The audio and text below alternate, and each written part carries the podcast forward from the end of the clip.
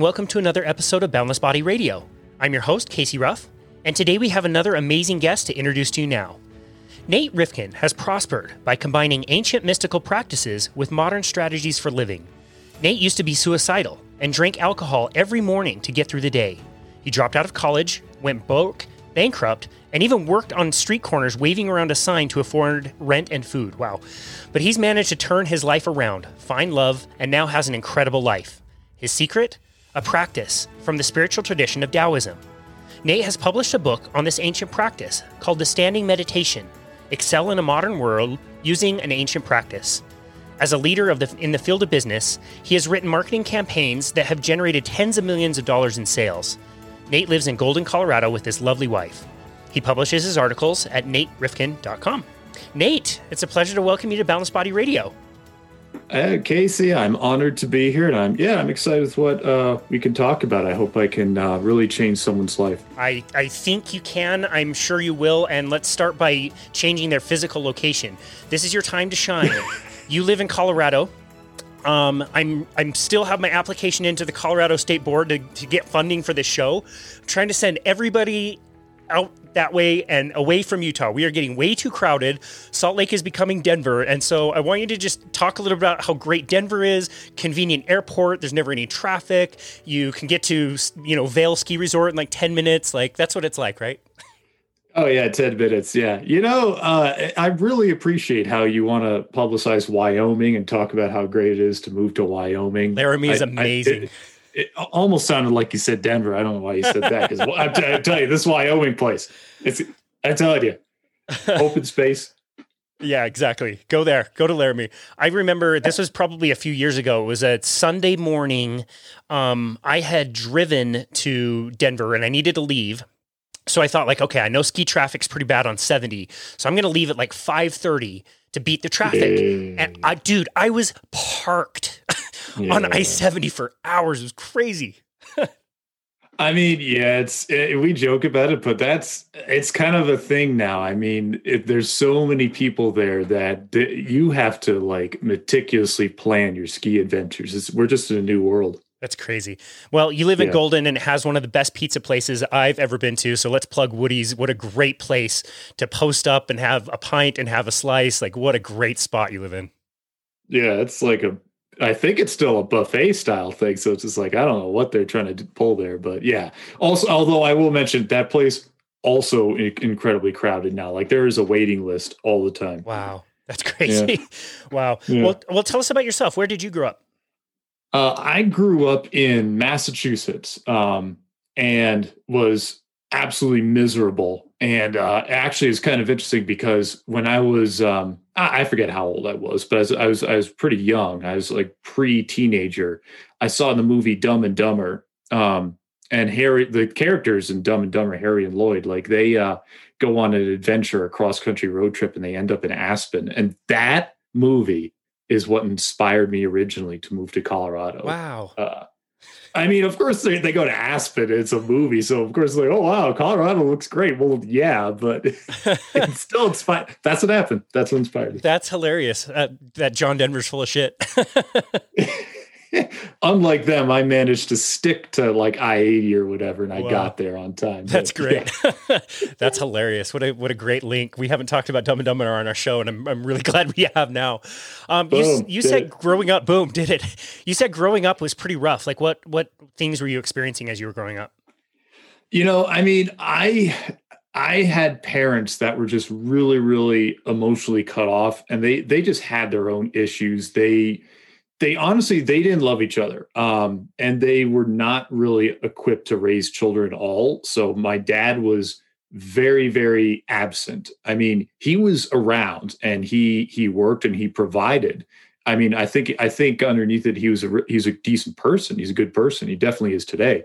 Um, but he just he just didn't really want children. And he decided to just not be involved in the in raising children at all not emotionally not interact not play around really which i guess in his mind it's like well you know i don't want to screw him up i'll just kind of remain neutral but it was really devastating um, I didn't get how devastating that was until I was older. And my mother was a, she was just a very angry, kind of hostile woman. So I grew up being angry and I got more and more depressed and I was I was a socially awkward person like um and it, the older I got the worse it got like through mm. high school um I, I just became more depressed because in my mind I'm just like everyone else is having these happy in my mind it's like everyone else has these happier lives everyone's kind of becoming more mature developing themselves you know dating going to the prom and all that and i i, I thought i was a total loser um some of that was just my own skewed perception because we always like look at the grass is greener you know and the people are are happier more successful on the other side of the fence um, but uh, some of that was actually legitimate, just because I, I kind of had that stumbling uh, childhood. Um, so I thought everything would change when I went to college because I'm like, okay, I'm going to be in a new town. I, I, I went to UMass Amherst. Mm. That's where I ended up going, uh, which is also in Massachusetts. But it was it was in Eastern Mass, Massachusetts. So I'm just like, yeah, you know, I'll be around total strangers, new people. I can start over because they don't know me. I mean, they don't know my history. I, I, can I can transform myself. Well, my first day on campus, and it's this gigantic campus. It's like eighteen thousand students live on there. It's, it's, like a small town or an average sized town. It's huge. Um, I, I the, my first day there, I realized how wrong I was because I could move somewhere else and I could get around new people, but I was still that same awkward guy carrying around this like dark cloud of self hatred. Um, so I I actually decided, speaking of um, owning, you know, because you uh, have your own business helping people get in shape and healthy out there in Utah. I actually want to go down a similar path. Um, I didn't know what, maybe a personal trainer or maybe like a gym owner or maybe selling products online but I want to be kind of self-employed or an entrepreneur in some way, and and and in the health niche because lifting weights was kind of my like my one uh oasis in all this misery. Because mm. it, it, felt good. It was a, it was a solitary activity for me and it felt really good and it, and it was sort of like my doorway into like being able to change yourself. Um so i was thinking and thinking and thinking about all and i decided to drop out i dropped out of college after three semesters i mean i packed up my things in the middle of the year, said goodbye to nobody. I mean, nobody knew I was even probably gone at that point because it's just UMass was just a sea of people, and I never never really developed any friends. Um, and I I dove into self help big time. Um, and I, I, I bought it all hook, all of it hook line and sinker like everything that um, you know any self-help guru would publish it's like you know I, I started setting goals i cut out the things from magazines and got a glue stick and made a vision board. Um, I mean, when people came over to my condo, I like took the thing down and hid it because I was just so embarrassed about having a vision board. But, but, um, and and I, I, I did the positive thinking thing. I did affirmations. I'd stare at myself in the mirror and say them. My you know, if my neighbor heard me, they probably thought I was nuts. Um, but and here's the thing: none of that really. I was missing something because I did not achieve a single goal I set. And I worked hard. I actually started a business uh, with my older brother selling yoga products online where I handled all the business stuff and I used all my personal credit and I got deeper and deeper into debt. Um, and I, st- I, I was so bitter and frustrated that all the self-help wasn't working. And dude, I was a lonely guy. Like I, I didn't have any friends. I couldn't get a date to save my life. My life just kind of sucked. Um, and by the way, this is after I moved to Colorado. So I'd kind of, at least I'd done that. I'd kind of set off and started my dream adult life um, and got away from the East Coast, which just doesn't, didn't resonate with me. Mm. And um, I started drinking alcohol every morning. Um, uh, I, I, drank like I don't know what, it was like a couple of shots of vodka. Um, and I mixed it with an energy drink. So that was like my breakfast every morning. Um, and that was like the low point of my life. That was like my it, it, it went on for a while, but that was kind of like my rock bottom. I don't remember seeing vodka and energy drinks on part of this complete breakfast next to like the orange juice and like the cereal. yeah, that's I mean that sounds so isolated and and lonely. So what happened? Like how did you get yourself out of that mess? I mean, how much debt were you in? Um, you know, I tried to look up how much debt I was in, like when it got to the worst. I mean, but it was it was over a hundred thousand dollars. Um, I, I can tell you that. Um, I wish I actually tried. Uh, uh, spoiler alert! I later went bankrupt, so I tried looking up my bankruptcy like filing and all that because I mean, hey, that stuff's public record. So if anyone wants to snoop around, they could they could look up my bankruptcy. It's a, it was in Denver County, um, but yeah, it was like six figures. I mean, because I would get to the point where I would max out a credit card and I, I would spend it on, it, it could be a, a, it was usually a business expense. Like I, I, would max it out buying advertising or something like that. And then when it came time for the minimum payment, I mean, this is my fault. Like uh, the bill would come and I would just dump it on the floor and, and cover it up with other mail and yeah. forget about it. Wow. And eventually you get sold to debt collectors. I had a cop show up at my door and knock on the door and, and I opened it. It was the Boulder sheriff. Um, or I don't know if there's more than one sheriff or uh, deputy or something. It was one of them. And he handed me an envelope. He's like, "Oh, hi." He's very friendly. He just like, "Oh, it's nothing bad." So I take the envelope. I'm like, "Oh, thank you," and he and he leaves. And I immediately like tear this thing open, and it, it, was one of the debt collectors working with the state of Colorado, and they they'd filed a lawsuit against me. Wow. And I'm like, "This is bad." Wow. So they didn't they didn't actually want to drag me to court. They just wanted me to they they because they included a little note in it saying like just sign this and pay us and pay us on time and and we'll drop your case. So i'm wow. like yes sir. Wow. Man that's crazy. I've been in credit card debt before and I, I would say fairly deep credit card debt. And it is one of the most soul crushing, difficult yeah. things to pull yourself away from. I mean, I would do the same thing. I would like hide the bills and pay the minimum and, and not want to know like the full scope of things. It's pretty difficult. Yeah. Yeah. I, I, I was, I absolutely relate. I was in the same spot. Um, and it's it's awful because that's exactly how you get into this like death spiral um, because looking back, I mean, if I had look, all I had to do was just pay the minimum on time. That would have I still have been a te- in a terrible spot, but at least that's manageable. Um, but by ignoring it, that's I mean, that's how people just wreck their financial lives, just wreck them. Because I, I I wrecked mine. Um, I know that there is a happy ending that I eventually climbed out of it, but it did require a lot of time mm. um, because of the little errors I made.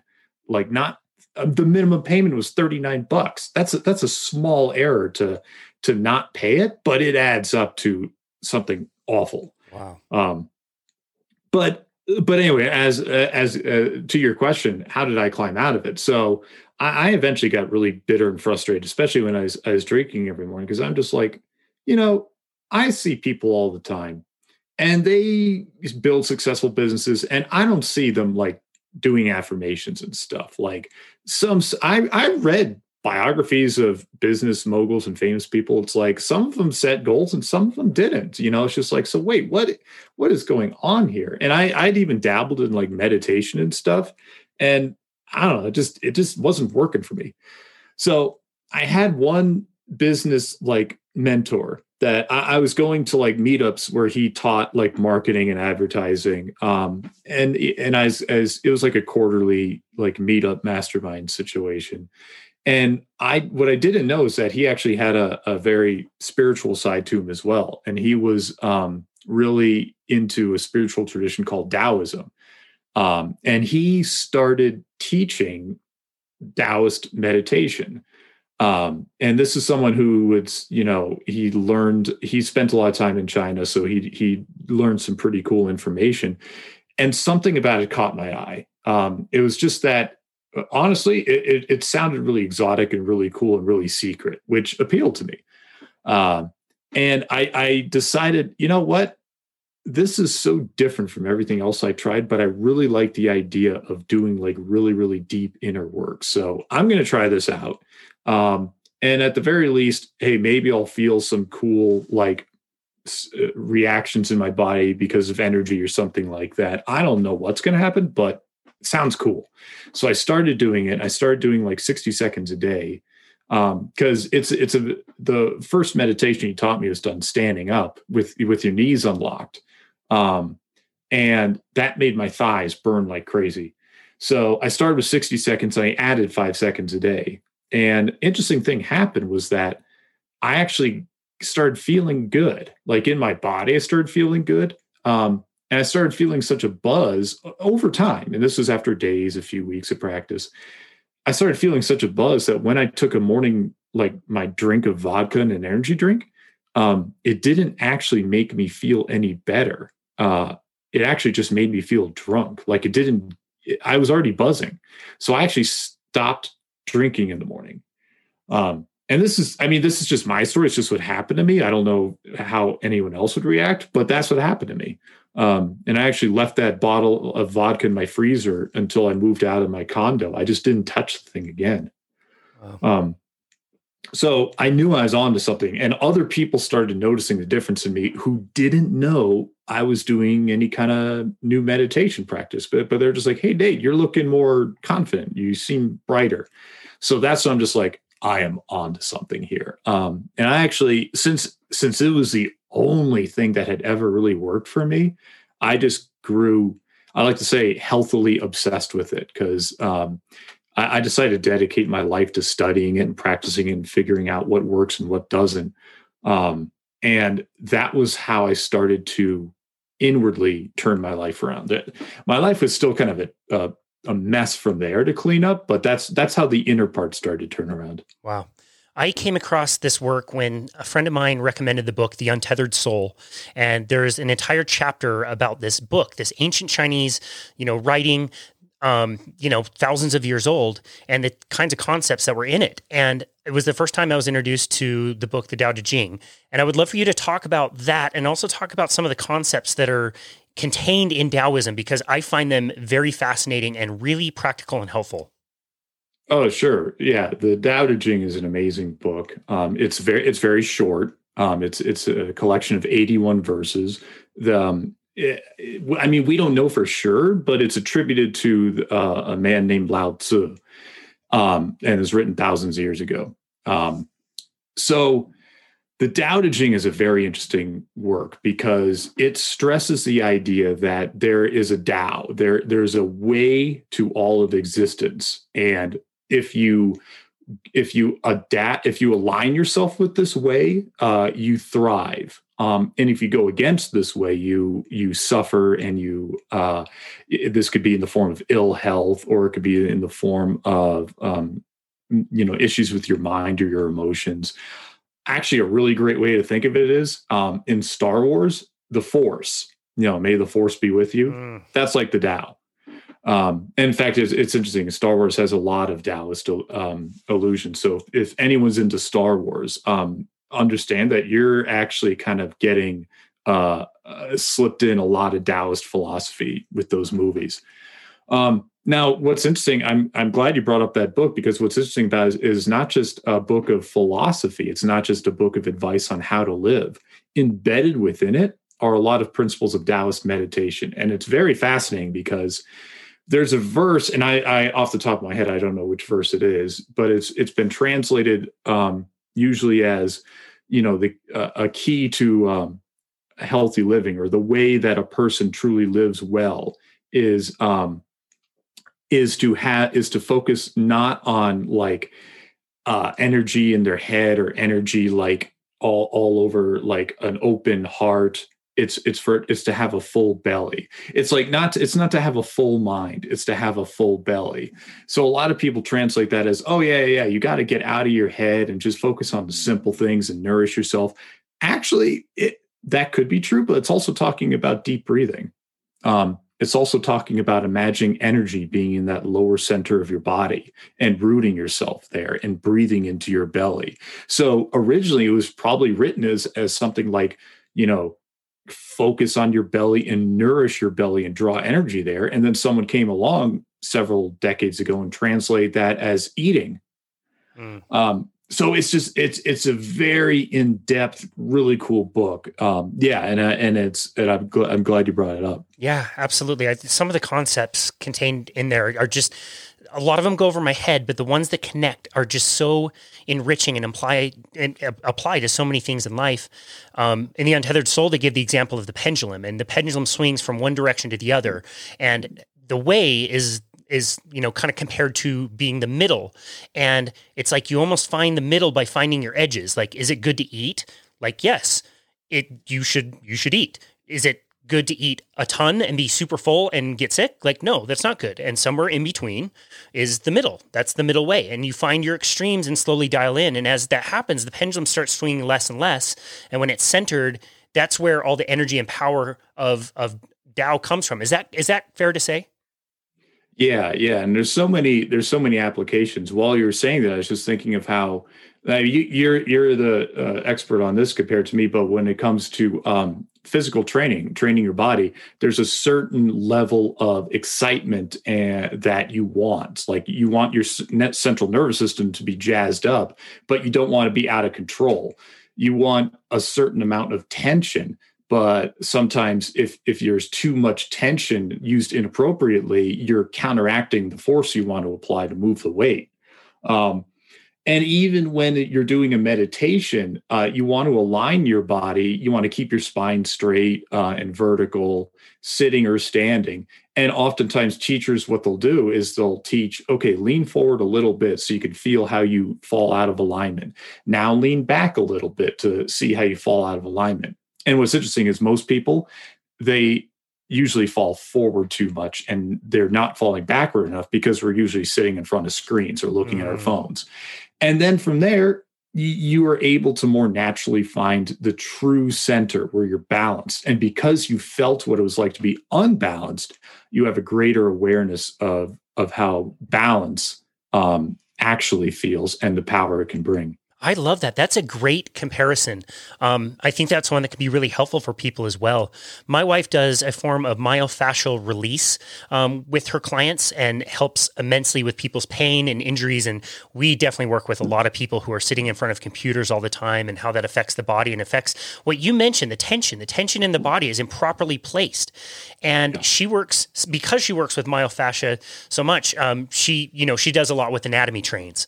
And so down in the area where she is, you know, helping her people, we have several posters that show all these different anatomy trains inside the body, connecting the toe all the way up to the tongue, or a system that goes all the way across the body. And people are always like astonished that like everything is connected to everything, and it's all it's all part like it's all part of the mind body connection. It's right there. That's why that alignment is so important. Would you agree?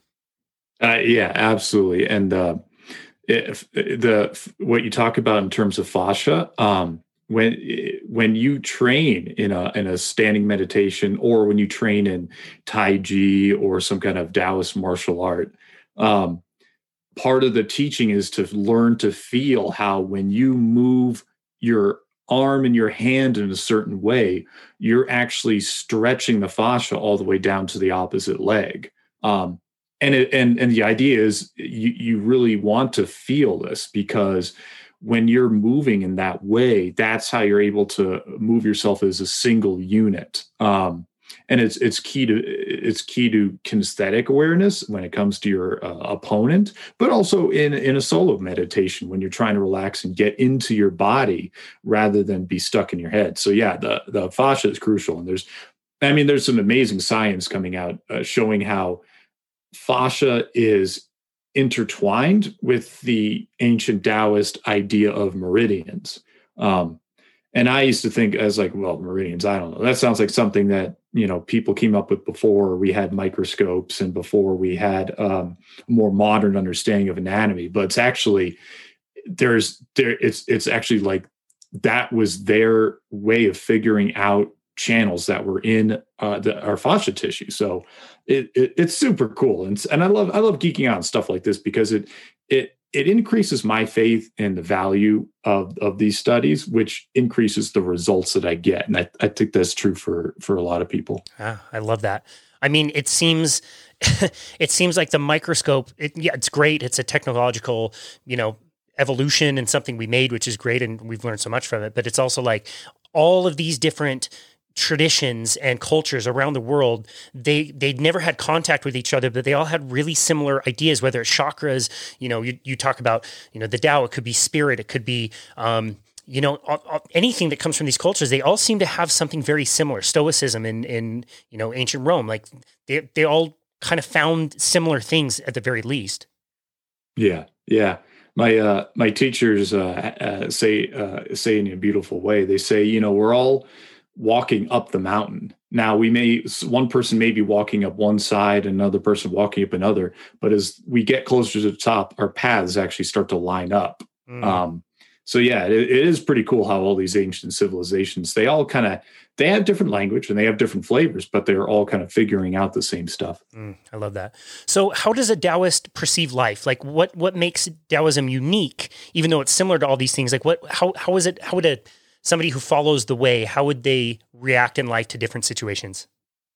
You know, that's that's a great question. The the essence of Taoism is seeking harmony through balance. Um, and when I when I started learning about Taoism, I was kind of like I was kind of turned off at first um, because it just seemed like it to, to my kind of mind, it, my mind wasn't as open as it could have been. Um, it seems like well, a lot of this is just common sense, or you know, a lot of this it's like, well, that's that's all fine and good, but what? So you want me to like kind of balance myself and stuff? It's like, okay, great. So what I love about Taoism though is that lay I, I kind of mentioned alluded this a little bit before is that layered within the philosophy are practical applications. Um, and Taoists were very big on starting with the physical body and using as a metaphor for living and developing your physical body in a way that would help you thrive in life. It's it's like I mentioned earlier in the Tao Te Ching, it's not just a a, a poem uh, on on on philosophy, but there are applications on on how to actually breathe. So what I, what I love about Taoists is that you know if there's a problem in life, they're they're probably going to say, okay, great, how's your breathing? You know, are you breathing into your belly? Are you imagining energy in your belly? Are you relaxing your muscular tissues when you when you meditate? Um, are you able to carry this relaxation and deep breathing into your daily life? Um, because they were really big on the fact that when you breathe deeply and when you relax and when you when you integrate this into your meditation um, instead of just maybe like sitting there daydreaming um, you are working at uh, dissolving emotional blockages. Um, and that's what happened to me. I didn't know it at the time, but when I was feeling a buzz, when I was feeling better, um, and I eventually stopped drinking in the morning, it was because I was dissolving the emotional blockages and residue and hangups and self sabotage that was created in my childhood. And I was finally going beyond the surface chatter of my mind and getting to it and digging into it and resolving it. And sometimes it was a painful process, but it felt like a really, really productive process. Um, and as as a result of that, that's why um, Taoists are pretty big on living in a natural way.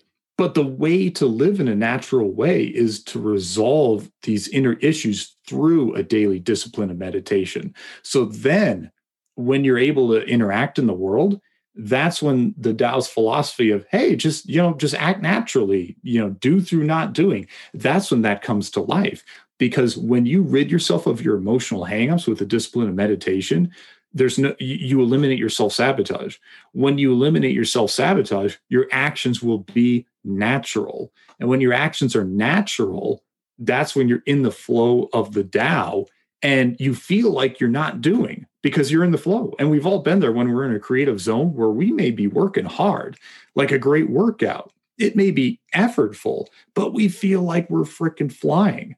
That's non-doing. Um, so it's it's a it's a philosophy that you could study, but it's something you're meant to embody. And the the meditative practices are how you start. To, it's it's sort of like the on ramp to embodying it. Mm.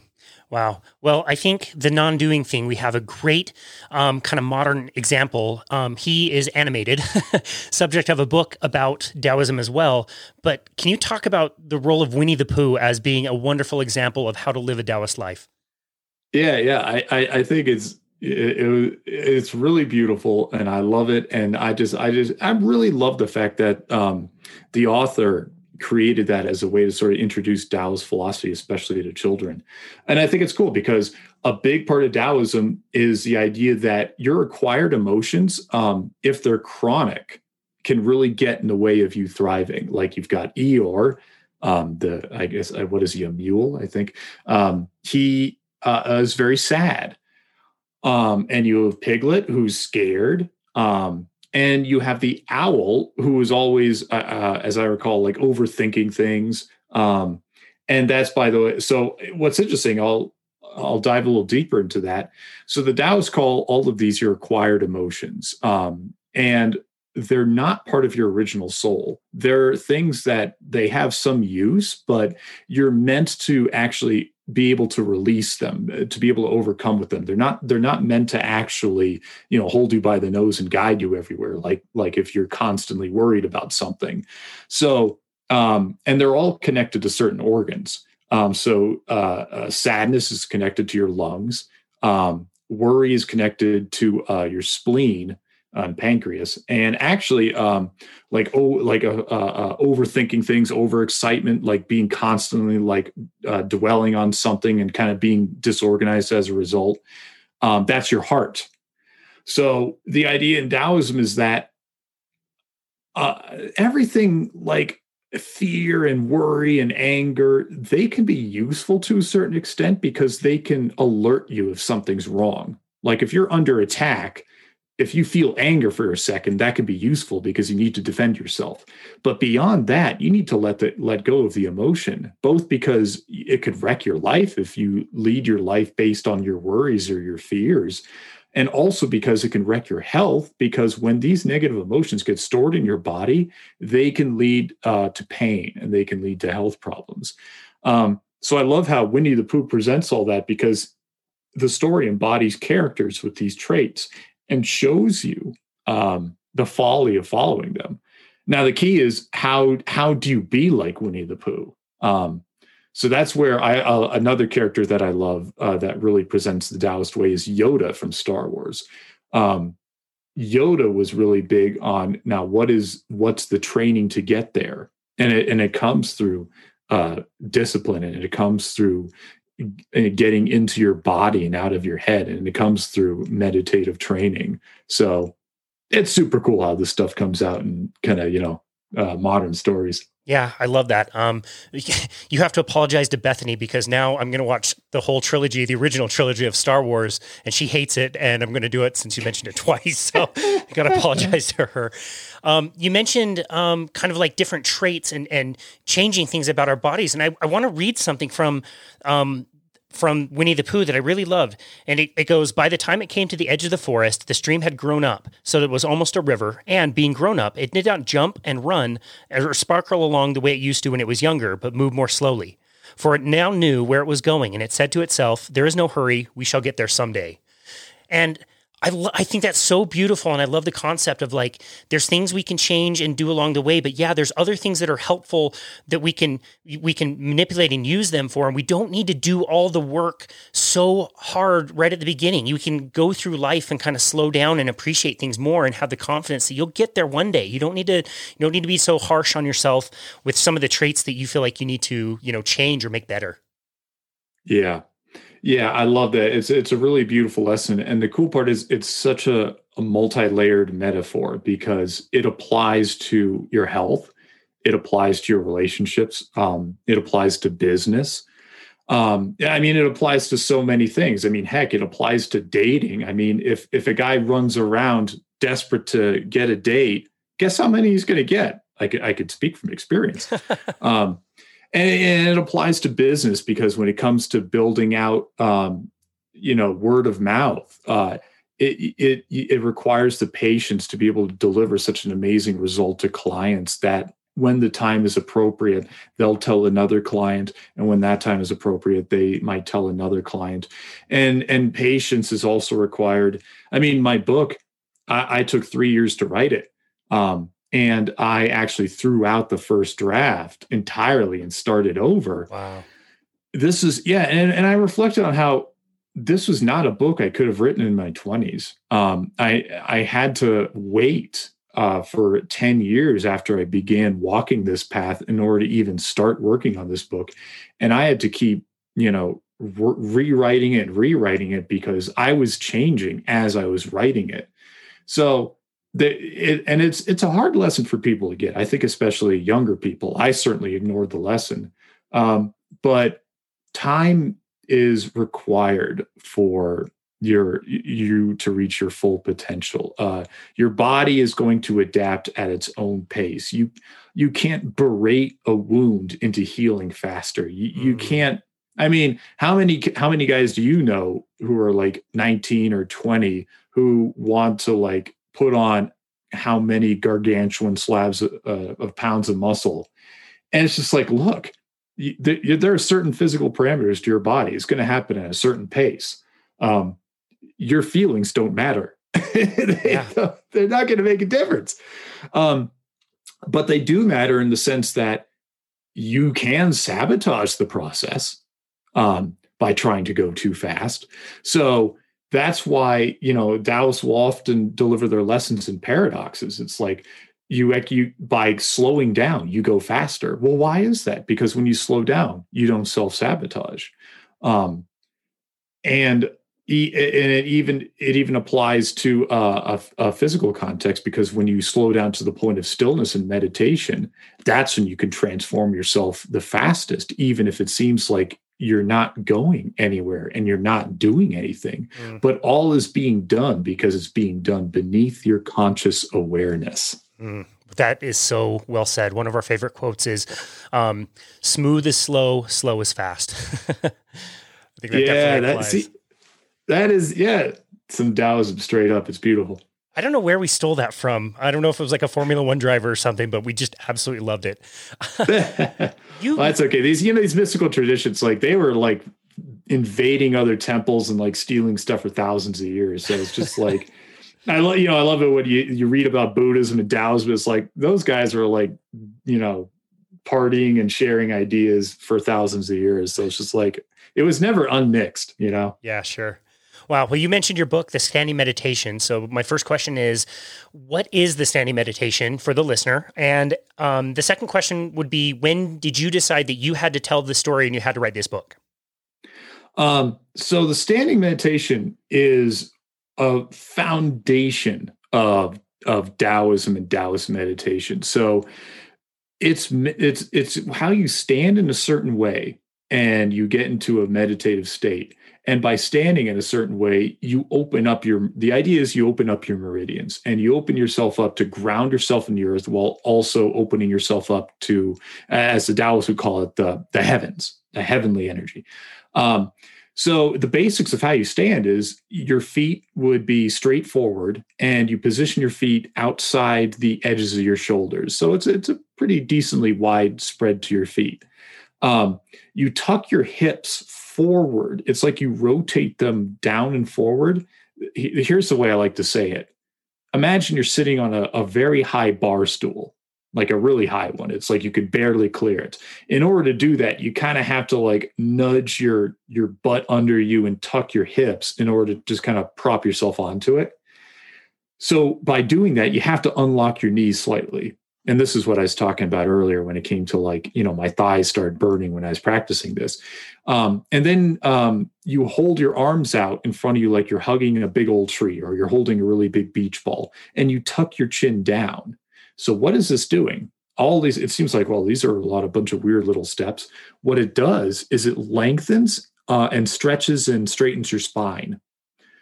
So, what you're doing is you're standing in a way where when you do this, you'll start to feel physically feel more connected to the earth. Um, because what's going on is you're you're able eventually to release your muscular tension and still hold this posture. Um, at first, your muscles will burn like crazy, but eventually your tendons will get strong enough, and you'll learn to relax and align your body well enough so that you can you can actually start to let go. Um, so I started with 60 seconds and, and I constantly work on relaxing my muscles, breathing into my belly. And in my in my opinion, in my personal experience, this is like a it's like meditating times 10. because um, you're integrating your body, you're integrating the flow of energy to it. Um, and this this is the meditation that really changed my life and allowed me to start turning my life around in practical ways. So I wrote the book on it because I I love writing and I think this stuff is super cool. Um, and I want to teach this stuff. And because very few people know about this. Like even today, it's like yoga is everywhere. And that's great. But it's just like I'm thinking myself, you know, Taoism is super cool too, and hardly anyone knows about it. So I'm going to plant a flag in the ground and I'm going to write about it and I'm going to tell everyone I can about it because it changed my life. And I think it can have tremendous benefits um, for for lots of other people. Wow, that's amazing. So kind of you to be able to do that. You have a really great writing style and make things really easy to understand, which I really appreciate. Um, oh, thanks. I, I hope you answer this question correctly. Is there is there an importance on either footwear or the surface that you should be connected to? Yeah. Um, ideally, you will be as close to barefoot as possible. Perfect. This is yeah, it's not, and it's not always practical, but um, I and I and if I'm not barefoot, I love like really minimalist shoes. Um, well, I'm I happen to just wear a pair of Lems right now, um, and there's there's some other really good ones out there that I just I just haven't tried yet. And ideally, you want to be as physically close to the earth as possible, um, like in like in the in your bottom floor of your home would be great. Now that being said, um, I, I went through some of the greatest changes that I did um, while living in an apartment uh, uh, at 1.6 stories up or nine stories up or more. So, and anywhere is fine. Like it's not like that's ideal, but it's really about doing the practice, but as close to the earth as possible. And from there, you know, it, it could be pretty intuitive. You want to be in a nice, quiet environment. Um, and uh, I also really like locking the door behind me when I do it because then psychologically, I absolutely know without a doubt that I can't be disturbed, which helps me relax a lot more. Mm, yeah, I love that. That's great. And you recommend about a minute to get started and then just slowly add time over time? Yeah, because here's the thing without even realizing it, I, I'd, I'd kind of stumbled into uh, a secret to building a, a good habit into your life and even taking advantage of if you have a negative habit because I like I said I was drinking every morning. So I was just like, all right, I got to pick a time to do some meditation. I'm going to do it first thing in the morning after I shower, but before I drink. So I was very it's very practical minded in that sense. It's like, all right, fine. I, I, yeah, I started with 60 seconds because it was just so tough on my legs and I wanted to build up my strength. So I added five seconds a day because I'm like, you know, my legs probably won't know the difference between 60 and 65 seconds, but I'm I know my body will adapt. So I added five seconds every day. Now, as time went on, I got more confident and I was actually able to add more time. Um, I started adding like 30 seconds at a time, let's say. And here's what was cool. Even though I started with 60 seconds, I was building that habit and I was doing it every single day at a certain time in my in my daily routine. So I started to ingrain like within my my mind, my brain that this was a part of my daily routine. And eventually it became part of my identity. It would feel it would feel weird if I stopped. It would feel uncomfortable. And because I felt so good from doing it, I, I was actually able to let go of the next step, which was drinking, the next step in the sequence. So it was kind of a cool way to use a bad habit to imprint a good one. Um, so yeah, I recommend anyone who, especially if you struggle with with developing new habits, it's not a matter of how long you do it per day. It's it's picking that time in your schedule, your routine, to do it every day until it becomes part of your identity. Then it's like, well, how much time do you want to add? Now you're unstoppable. Yeah, that's we could not agree more. I think those small habits done consistently and evenly just you're you had no idea i mean perfect let's take it from the Tao Te Ching one a, a, a, journey of a thousand miles starts with a single step and so yeah it's so important just to get started in whatever you're doing and start where you are and use the tools that you have and be resourceful and just know that over time this will compound and you're going to end up with something that's far greater than you could ever even imagine um, yeah You mentioned breathing earlier. This is a topic that keeps coming up over and over and over. We could talk about it for hours and hours. Tell us a little bit about like what are the what are the components of proper breathing, and then if you would like, what are some of your favorite tactics to teach yourself to breathe properly and make sure that you are breathing properly? Sure. Uh, a really great way to start is to place one hand on your belly, like right over your your navel, your belly button, and place another hand on your chest. So the idea when you want to uh, get into a, a, more relaxed state, a more calm, focused state, is when you breathe, make sure that hand on your belly rises up and rises down. Um, and the hand on your chest ideally will uh, remain still.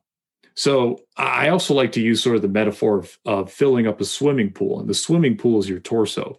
Now, when you fill up a swimming pool, the water is going to pool at the bottom first, and then it'll rise up. Now, when you drain the swimming pool, it's it's going to leave the top first, and eventually the final bit of water to leave will be at the bottom. That's just how it works. Use that with your breath. Your belly fills first, and you the and your belly collapses last. Um, this way, your lungs are getting fully expanded because they expand downward. The whole idea is that you you're you're activating your diaphragm, and in fact, your lungs are empty sacs. You, in order to fill them, you actually have a diaphragm, a muscle that needs to activate that pushes downward so that a vacuum is created so that your lungs fill.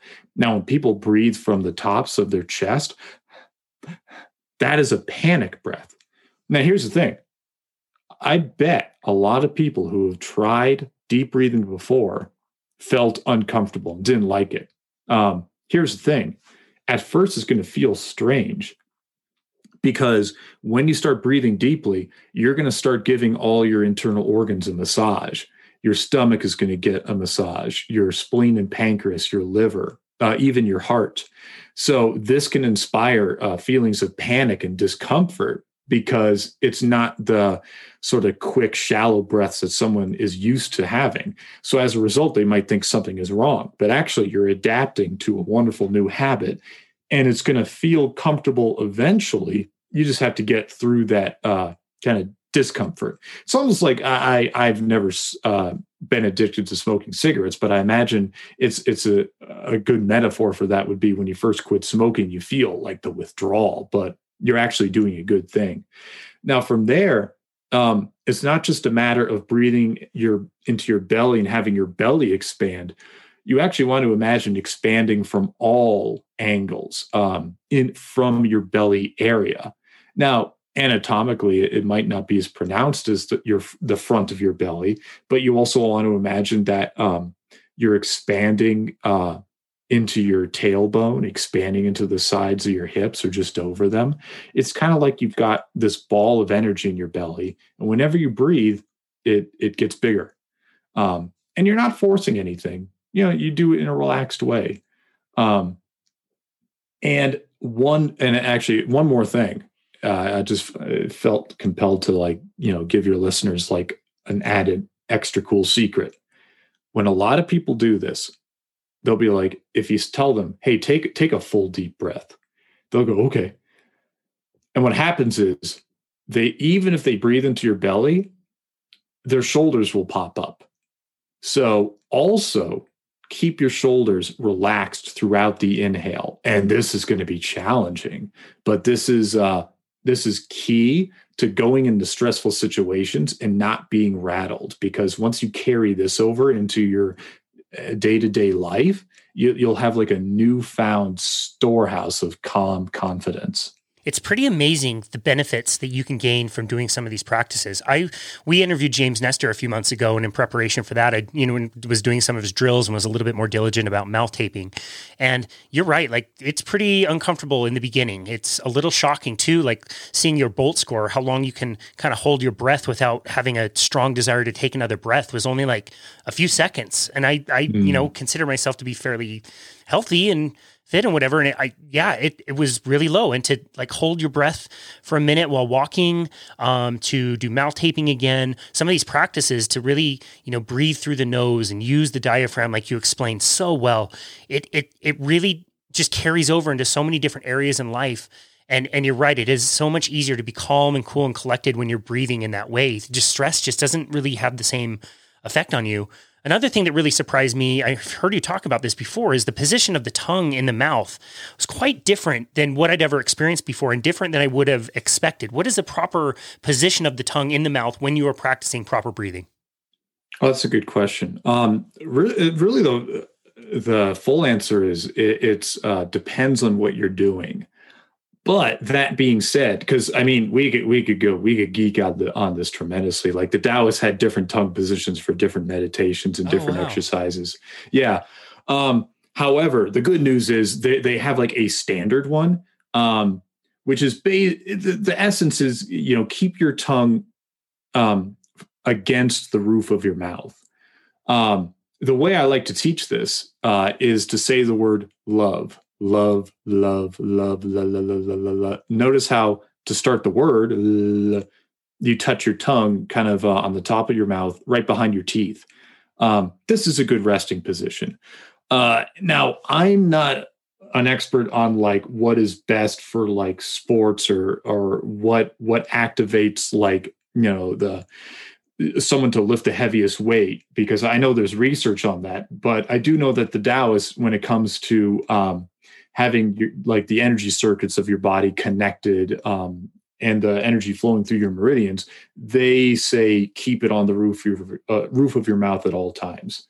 Um, and this is especially important when meditating because it's just another way to make sure that the energy goes down and you're not like uh, building up like energy in your head and thinking more and thinking more and thinking more.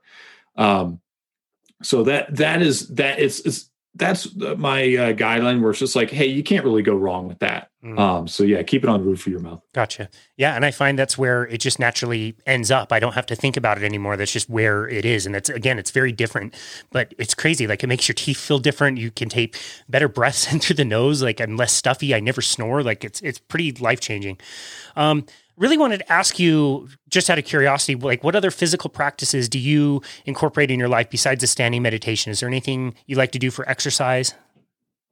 Yeah i'm loving kettlebells. Um good answer. loving kettlebells. good answer. Okay. Love them uh, actually you'll find this especially fascinating because um everything I just described about the standing meditation, uh, how you relax and how um, it comes down to like grounding into the earth the basic two arm kettlebell swing is actually tremendously effective for assisting in that um, because it helps train your body to be relaxed when you're finished with the movement. Um, um, uh, my teachers actually at Taoism, they are super into kettlebells. Most, not all of them. Uh, some just are are not into um, weight training, but but those that are are super into kettlebells. Um, and it's and it's a be- actually it's a really a beautiful Taoist metaphor because I mean I I I'm just speaking from uh, my training of them. It goes into the principle of the middle. When you train with a kettlebell, especially kettlebell swing, you don't train until your muscles are just burning and spasming and you're ready to throw up because you're so exhausted. Because of the swing movement, you have to actually stop before you lose a certain amount of strength because you can't do the momentum of the swing. You're literally not able to swing fast enough. Um, it's not like pumping uh, like out reps on a bench press where you're grinding that last rip out with a swing. If you do that, you're not able to complete the movement, so you have to stop short. Um, and I think that's just a, yet another example from the Tao Te Ching about how the middle path is best. Um, so yeah, that's what I like to do. And other than that, right now, um, I just love walking, and I, I I like those kind of three pillars. You have a movement, a heavy, hard movement. You have a super relaxed, like gentle movement, um, and stillness. If you have all three, um, you've got a really great uh, complete system. That's perfect. We couldn't agree more, especially with the walking. Well, kettlebell swings are probably one of my top three or four favorite exercises. I think they're a wonderful thing to include. You don't have to start out super heavy. You know, make sure you're getting somebody to teach you how to do it because you can't do yeah. it wrong and goof yourself up. But yeah, it yeah. is a really fun movement. I, I really love that and love that you went there with that. Man, so you've had you've had quite the life, quite the lives. Um, when you look back on everything you've gone through, what, what are you the most proud of at this point? Oh, that's a really cool question. You know, what I'm most proud of is the fact that I, I started this meditative practice when everything else had failed for me. And here's the thing it wasn't a fairy tale from there. Um, in fact, I, I didn't. Uh, I didn't mention it earlier, but so what happened after I started this meditative practice is something that happens to a lot of people when they get on a spiritual path. And that is my life actually seemed to get more chaotic. I had a business partnership with uh, two other guys that I met um, that we had a falling out. We started arguing more and more, and they actually cut me out of the business. I literally woke up one day and and tried logging into our online software for like our email account and our shopping cart, and the passwords had been changed. Wow. Um, and they, yeah, I, I I did not have access to the bank account. I thought about like, well, what what are my legal options? And I was just like, this is not worth it it wasn't like it was this massively successful business either. We were still kind of in the startup phase. So I'm like, this isn't worth it. So I just calmly, you know, let let them go, you know, mentally and emotionally let them go, which is a lot different from what the younger me would have done. I probably would have gotten very angry and dwelled on it. Um, so I let that go. But the thing is, I was still in a tremendous, remember, I was still in a tremendous amount of debt. It's like we were talking about. I was like six figures in debt. Um, so I realized two things. Uh, by the way, all my income dried up. Like all my business efforts were just crashing and burning. So I realized I need to get a job. Um, and I'm probably going to have to go bankrupt because even the minimum payments that these debt collectors are demanding, I, I just can't mathematically, you know, meet them. I can't do it. So I actually hopped on Craigslist and I thought to myself, speaking of like Taoism, embracing like simplicity and patience, I thought to myself, okay, what is a job I'm qualified for that is not going to be that hard? Like, I don't want to like study for three years or four years to like go down a career path that ultimately I don't want to get stuck in. You know, I only have so many mental resources and so much time. What can I just dive into? I can get in, get out, cover my rent and food, and still work on some kind of uh, business venture. So I found a job and it was for spinning signs on the street corner. And the ad is just like full time. You start at 10 bucks an hour. And I'm like, sold. and you can listen to music. I'm like, double sold because I can listen to audiobooks. So I actually went in, I interviewed, and th- th- they asked me like two questions, and I got the job. and I thought to my, I, I was like, oh, I'll just do this for like three months, you know, da, da, da. And it was this beautiful moment because the interviewer asked me, he's like, you're okay wearing costumes, right? And I'm just like chuckling to myself on the inside because talk about a perfect humbling experience. It's like, this is like something out of a freaking TV show. So I'm like, oh, yeah, I can wear costumes, no problem. And I'm like laughing because I'm the happiest I've ever been in my life. And if any of like these people from high school or college saw me, they'd think, oh my God, this dude's a train wreck. This is an absolute train wreck. so I started this job and it was, it was awesome. I got to listen. I listened, the first one I listened to was a Steve Jobs biography, and I'm twirling my freaking sign. And I'm able to stand out there all day because I built up so much rep standing, you know, in a meditative state originally that I was able to actually do and enjoy myself. And it was beautiful. And I'd have people like honking and flipping me off and screaming the most vile things at me. Um, so one time, I mean, I when I could, I'd take my shoes off. One time, this like junior high school kid ran up and grabbed one of my shoes. And I'm like, I, am like, yeah, I'd like try to reach out and grab the shoe. I'm like, give me back my shoe, kid. And he takes a whiff of it and sniffs it, and it's just like, oh, that smells good, and then hands it back to me. I'm like, I'm like, what, what planet am I on right now? So it was perfect though because this was like the it, this was like life giving me a chance to start over and i did go bankrupt um, and i wiped out like i don't know it's like a hundred thousand dollars worth of debt but because of the law in the US at the time, I had some recent tax debt that I could not get rid of. So I still walked out of there with over $50,000 of debt hanging over my head. Um, I'm making like 10 bucks an hour. They gave me a raise, by the way. I got up to like $10.25. Nice. Yeah. and it was, but it was great because I got to do the simple things. Like there's Taoist philosophy where it's just like, hey, you know, chop wood, carry water. You know, that's what you do before enlightenment. After enlightenment, chop wood, carry water. Now, I didn't get enlightened, um, but I was scrubbing toilets, I was squeegeeing the windows, and I was learning to just be a functional adult.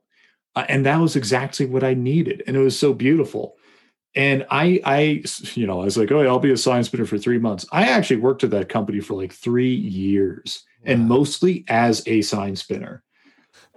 Uh, so you asked me, what am I most proud of? I'm most proud of the fact that I just went through that weird journey and and and took note of the lessons the entire time um because i kind of i just had a feeling the whole time it's like at some point i'm going to talk about this so i better soak this up and actually cherish it as much as i can. Um and i did.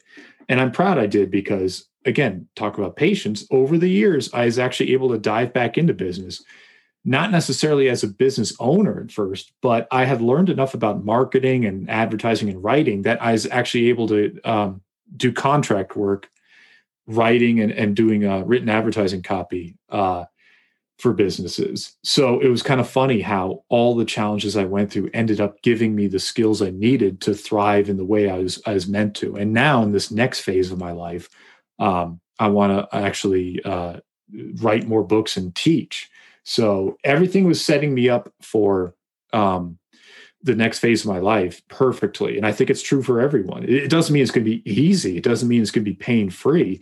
It does mean that you're being handed lessons uh, for your inner growth. Um, and if, if you're on a spiritual walk, it's probably going to mean even more painful growth. But um, it's it's so so worth it in the end. That's amazing. What a beautiful story that could not be more Taoist if it tried. I absolutely right. love that. It's so amazing. Uh, somebody somebody is listening to this and they have no clue what the hell you're talking about, what Taoism is. They've never heard of it. Standing meditation, they've never heard of it. What is one simple tip you would like to leave for that person who is hasn't discovered this world yet? I mean, really what we talked about with the deep breathing is a, is a great foundation to start with that would be the one simple tip and do it pick a time in the morning after a certain activity like it could be after you brush your teeth it could be after you step out of the shower and and choose that as your time where it's like all right I'll, I'll do this 10 times and do it every day and then see where that takes you that's the one tip the other tip of course would be like you know, read my book. But yeah, I'm a little biased. I'm a little biased. hey, both tips are valid. Nate Rifkin, yeah. we have had such an amazing conversation. Um, where would you like people go to find you and to find your work and to find the book?